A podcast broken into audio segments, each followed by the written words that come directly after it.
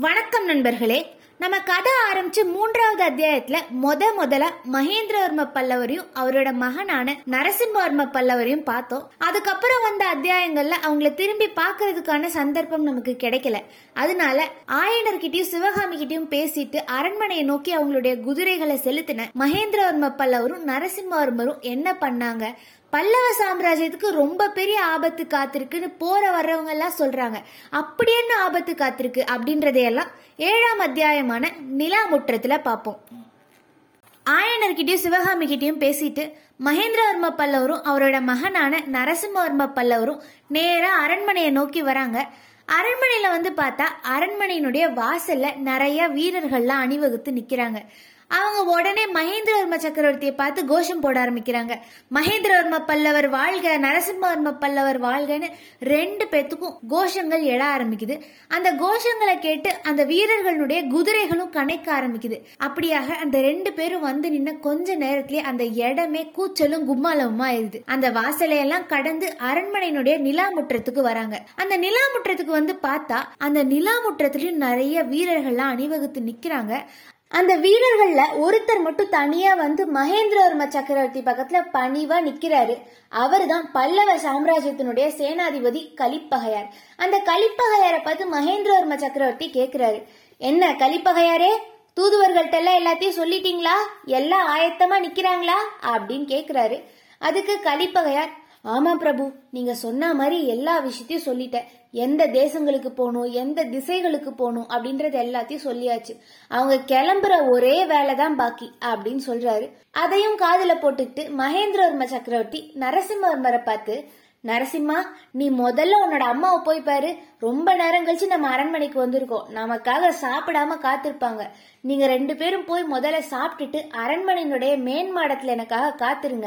நான் இவங்க எல்லாத்தையும் அனுப்பி விட்டுட்டு வந்து சேர்ந்துடுறேன் அப்படின்னு சொல்றாரு.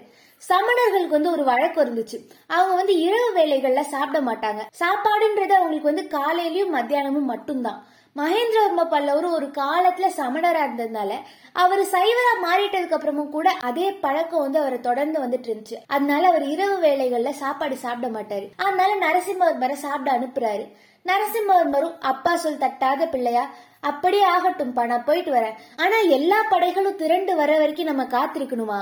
நம்ம கிட்ட இருக்க படைகளை வச்சே நம்ம போர் தொடுத்து போலாம் இல்லையா? அப்படின்னு கேக்குறாரு. இதை கேட்டுக்கிட்டு மகேந்திரவர்ம சக்கரவர்த்தி ஒரு சின்ன சிரிப்பு சிரிச்சிட்டு அத பத்தியெல்லாம் அப்புறம் யோசிக்கலாம் நரசிம்மா அப்படின்னு சொல்றாரு. சரின்னு நரசிம்மவர்மரும் அவரோட வழியில போறாரு. அவர் போனதுக்கு அப்புறம் மகேந்திரவர்ம சக்கரவர்த்தி கலிப்பகையார பார்த்து கலிப்பகையாரே நான் சொல்றத நல்லா கேட்டுக்கோங்க.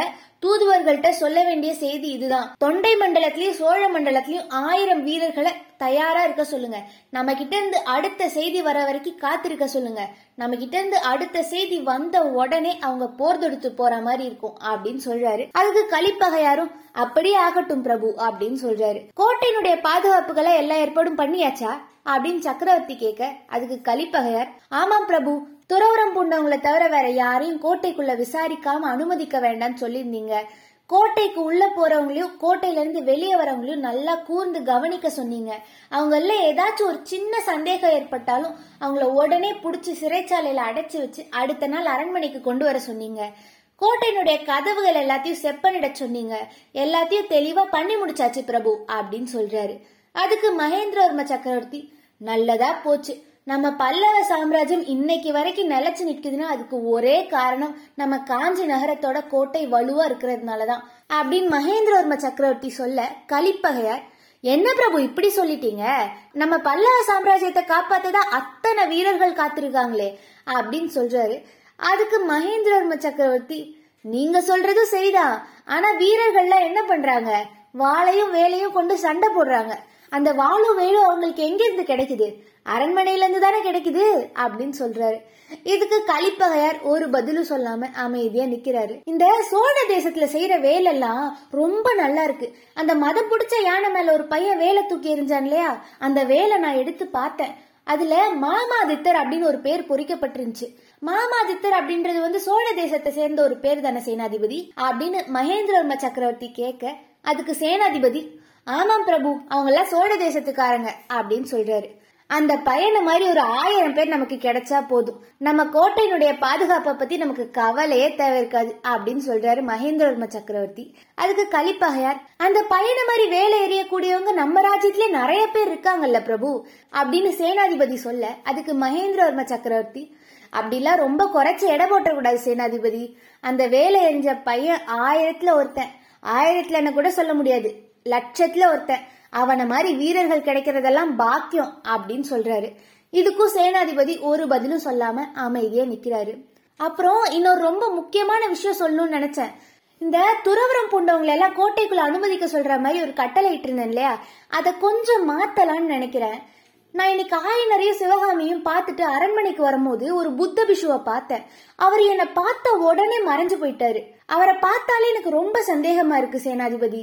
எதுக்கும் நகர்ல புதுசா எந்த புத்த பிஷுவை பார்த்தாலும் புடிச்சு வச்சிருங்க அப்படின்னு சொல்றாரு மகேந்திரவர்ம சக்கரவர்த்தி. அதுக்கு சேனாதிபதி அப்படியே ஆகட்டும் பிரபு அப்படின்னு சொல்றாரு. அதுக்கப்புறம் சேனாதிபதி ஒவ்வொரு தூதர்களையா கூப்பிட்டு அவங்க அவங்க இந்தந்த தேசத்துக்கு போறாங்க இந்தந்த திசையை நோக்கி போறாங்க அப்படின்றதையெல்லாம் மகேந்திரவர்ம சக்கரவர்த்தி கிட்ட சொல்றாரு. அந்த தூதுவர்களும் மகேந்திரவர்ம சக்கரவர்த்தி கிட்ட ஆசீர்வாதம் வாங்கிட்டு அவங்களுடைய குதிரைகள்ல ஏறி வெவ்வேறு திசையில அவங்களுடைய வேலையை பார்க்க போறாங்க. இந்த அத்தியாயத்தினுடைய ஆரம்பத்துல இருந்தே பல்லவ சாம்ராஜ்யமே ஒரு பெரிய போருக்கு தயாராகிற மாதிரியே பார்த்துட்டு இருந்தோம் இல்லையா? யாரை எதிர்த்து போரிட போறாங்க? எப்படி இந்த போர் ஆரம்பிச்சது அப்படின்றதையெல்லாம் தெரிஞ்சுக்கணும்னா நீங்க அடுத்த அத்தியாயம் வரைக்கும் வெயிட் பண்ணும். கதை களஞ்சியம் யூடியூப் சேனலுக்கு லைக் ஷேர் அண்ட் சப்ஸ்கிரைப் பண்ணுங்க. மீண்டும் சந்திப்போம் நண்பர்களே. நன்றி.